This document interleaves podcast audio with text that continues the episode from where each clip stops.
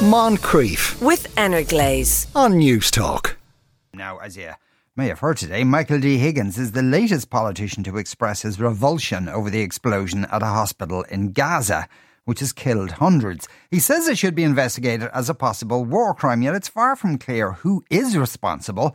Hamas blames Israel. Israel has produced satellite images and recordings which they say prove the destruction was caused by a misfiring rocket from inside Gaza. So, how are such things actually verified?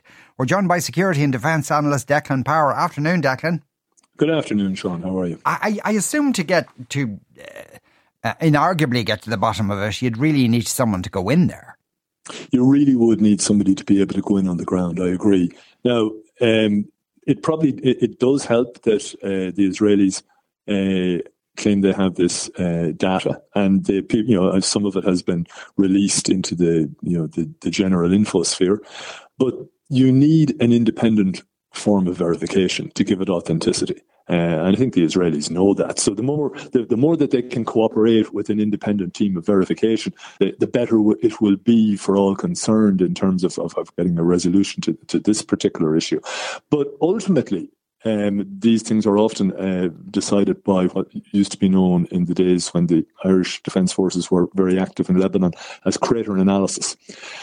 And that is essentially getting into the site uh, of it with a team that are trained and experienced in this, and they can determine uh, trajectories of the, the, the munitions used. So they tell very quickly whether this was a missile fired from an aircraft or a shell fired from um, uh, an artillery weapon uh, or a, a ground fired rocket or an air fired rocket or some other form of munition or indeed explosives that were detonated in proximity or something of that nature. Because claims have been made. I mean, the, the, throughout the time of my time in, in the army, uh, there were constant claims and counterclaims made, and crater analysis was very important to determine where uh, where an attack had emanated from. And unfortunately, in this case, I'd say it's highly unlikely that a team of experts would get in, because to get in, you would need a first of all the um, authority of uh, Israel to be allowed to get get into the general area. Secondly, you would have to have the cooperation uh, and, uh, of Hamas uh, once you would be on the ground in in Gaza.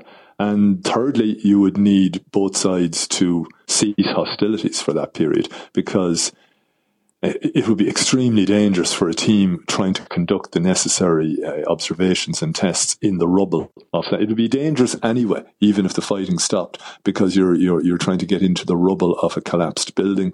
Uh, God knows what other uh, devices might be around the place, and just the the the, the dangers that are uh, apparent with uh, collapsed buildings and trying to maneuver through them. Mm-hmm. But add into that uh, missile strikes, uh, sh- you know, shelling, in- incessant shelling, uh, and whatever else, and you know, you're talking about a, a, hornet's nest that would be difficult to navigate. Yeah, I, and apart from analysing the crater and being able to tell at least from what direction it came. Can you analyse that scene and, and see what the explosive substance was, and perhaps that could provide a further clue?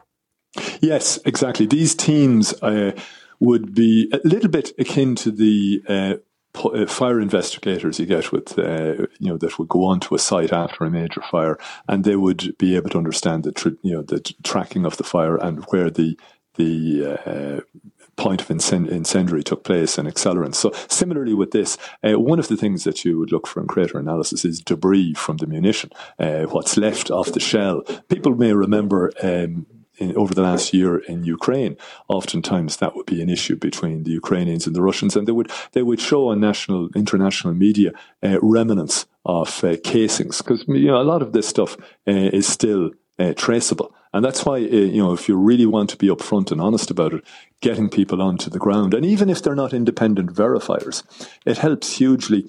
If you get a team of people onto the ground, find remnants of, if it was a missile uh, strike, you're going to find maybe the tail fins, you're going to find some aspect of it. Uh, and you mightn't even need to be an expert then to be able to find out verification, because if there are elements of the casing or the tail fin left, there'll probably be uh, numbering on it or lettering on it that will indicate uh, where it came from. Like if it was an Israeli weapon system, it's probably um, it's probably US made munitions Uh, mm. And if it's, you could say the Hamas, um, as I understand it, the accusation is it's not a Hamas missile, but one of the uh, jihadi brigades, another yeah. extremist militia group there that would operate under Hamas's um, authority.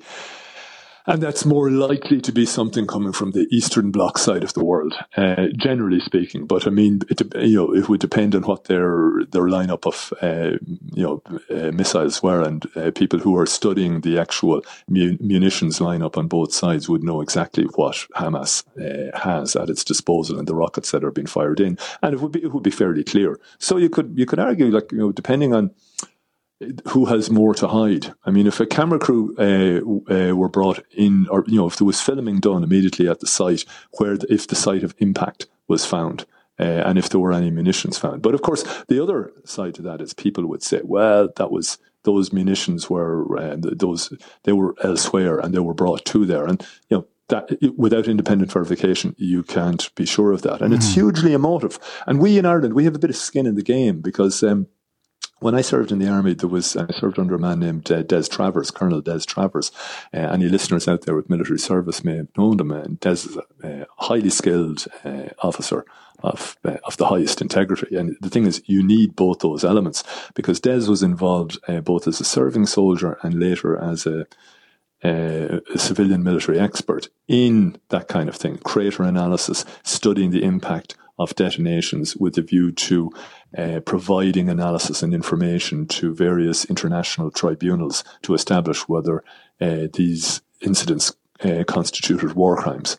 And Des then also gave evidence, uh, I think at The Hague, if memory serves me correctly, and, and other locations. But the thing about this too is the individuals, they're not just at risk uh, physically if they go into a location like that, they're at risk reputationally. So the, the men or women who are asked to do this independent verification can have their reputations torn asunder in the court of international opinion. Now yeah. all the more so because of social media. So it's a it's a, it's a tall order. It's a big ask. The people who do this are they're special people. The and and, and from what is known about the kind of armaments um, Islamic Jihad have or Hamas have, is it credible that one of their rockets could just completely flatten a building the way it did, or it seemed to kind of uh, turn the place into a conflagration? Does that sound likely to you if that's, that's what happened? It's a possibility, yeah, because one thing that we've seen since the the, the start of this iteration of conflict between um, Israel and Hamas is the that the Hamas seem to have uh, hugely improved the quantity and quality and capacity of the uh, missiles and rockets that they've been using to attack Israel. Uh, heretofore, they weren't particularly um, efficient, uh, and they, there were technical problems, and you would have misfires.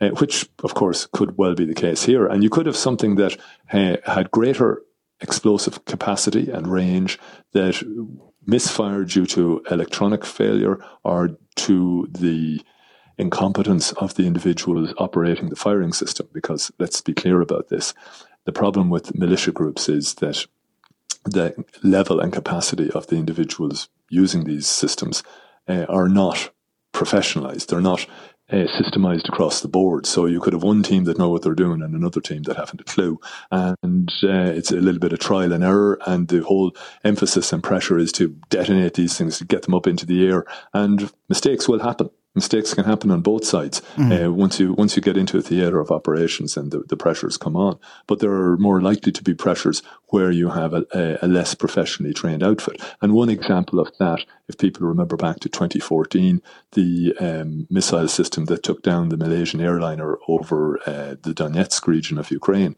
And there were all kinds of accusations about that. And the bottom line of what happened there was a militia group ostensibly a militia group that were pro-Russian uh, were responsible for having fired at what they thought was a Ukrainian uh, aircraft. But this missile system was designed to be used as part of a cluster that were connected up to a radar with the proper command and control system as part of a, a conventional operation. But it, this was one strand of it. This was one missile battery that wasn't connected up to that, being used with irregular forces probably regular Russian forces that were using it, but they weren't connected up to have the eyes and the sensory systems to know exactly what they were firing at. They thought they were firing at a Ukrainian military aircraft.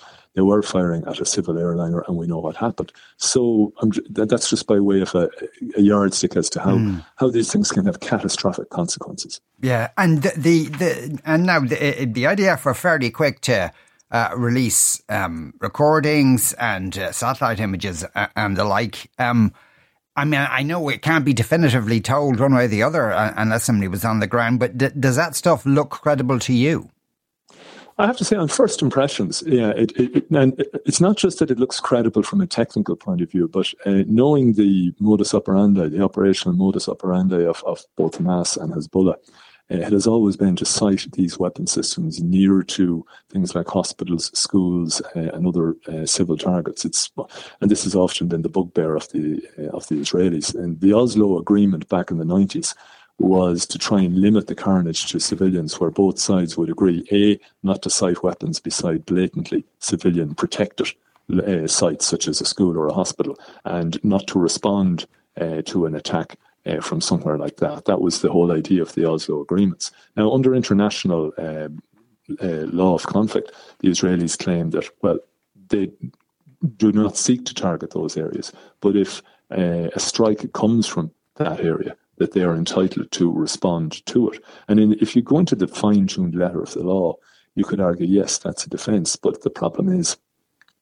you, you have to be cognizant that when you're doing that, you may you may hit the target, you may hit the legitimate target, but the munition systems being used are likely to cause carnage to people who are in the vicinity that are not legitimate targets. Mm. Um, you know, and this this is the problem of trying to wage that kind of conventional kinetic warfare, that bombardment uh, approach in such a built-up area as the Gaza Strip and Gaza City itself. Yeah, the, because the, the, the Israelis, as part of their uh, um, evidence today, show you know showed a map of Gaza with loads of misfirings that were taking place. It seems to be routinely the case there, or, or you know, it's hard to tell if well, that, it is or not. Well, that doesn't surprise me. I, mean, I don't have definitive information on that mm. at this point, but but in, on a general basis, that that chimes with the the long term process. I mean, if you were to do a quantitative analysis of reports uh, about firings of rockets into Israel. Quite a number of them misfire. That's why, in many respects, the Israelis were so overwhelmed. Their their Iron Dome system was overwhelmed in the early in the attack uh, that has prompted all of this, because they were they weren't used to the volume or the not even the accuracy, but the overwhelming number of rockets that would make it into their airspace as a threat in the first place. Because oftentimes there are those exactly those misfires you've talked about, and for the very reasons that I think I've outlined.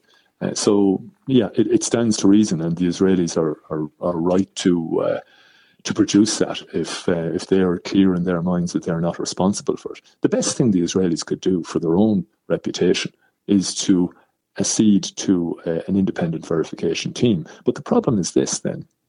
What constitutes an independent verification team? Hmm. Because mm. I guarantee you this, you could put together a team of, uh, just for argument's sake, Europeans with you know, good track records, and one side will tear them apart reputationally if it's not going the direction they want.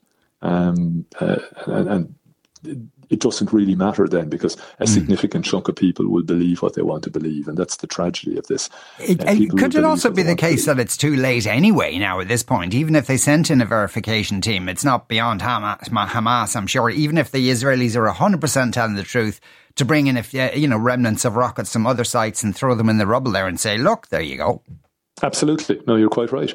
Uh, now, a, a, well a well trained team would spot uh, planted evidence um, they would be able to, you know, they would be able to tell. You'd have to be very skill skillful to to mock it up for, to fool a verification team, but you wouldn't have to be too skillful to mock it up and take footage of it.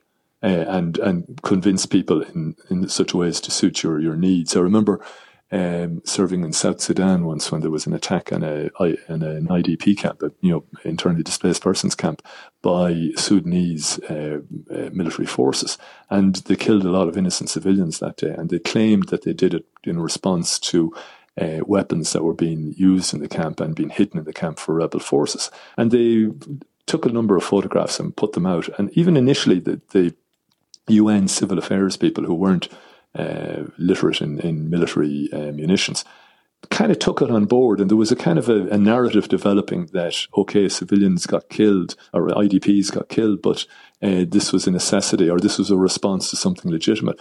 And somebody like myself or others that would have more knowledge of these things, so that these this is complete nonsense. These weapons had been planted; they weren't even of the capacity for the claims that were being made about them. And this is the thing, uh, you know, in terms of looking at claims, you need to have clear-eyed cold, detached, objective analysis and assessments of the weapon systems used and the damage done, and do they match up? Declan, thanks a million for speaking with us today. That was uh, the defence uh, and security analyst uh, Declan Power there. A few comments on that. Uh, one person says, We've been here before with Iraq when people wouldn't believe a word from inspectors either. Uh, that's, yes, the weapons of mass destruction inspectors. Blair uh, and Bush killed thousands based on codology and bias. Uh, someone else says Israel has shown little regard for the civilians in Gaza over the last 11 days, so I struggle to give them the benefit of the doubt over last night's hospital attack. But Declan's explanation is interesting. Uh, someone else makes a similar point. The Israeli army have a long history of hitting civilian buildings despite having the most advanced weapon systems. it's only a few years ago that they hit a UN compound giving shelter to uh, women and children. Well, yeah, and this is not to make a judgment as to whether th- they did or they didn't, but if they did, it would be. I think that th- there's no other military strike they've made against Gaza that's as uh, uh that would be as disastrous as that. Obviously, they're. Uh, they're vehemently um, uh, denying it. And someone else says, Has any other Hamas rocket caused that much damage? that's an interesting question. I don't know the answer to that. Now, I imagine if if the rocket came from, as as uh, Israel is alleging, came from uh, uh, uh, from a graveyard that was quite close, and then it misfired and landed on this particular hospital. I suppose in a hospital already there are things that are highly combustible. They would have, you know, gases and the like. So uh, perhaps that would have added to it. But that's just wild speculation on the base of some uh, from someone who doesn't know that much about it. Moncrieff weekdays at two p.m. with Anna Glaze on Newstalk.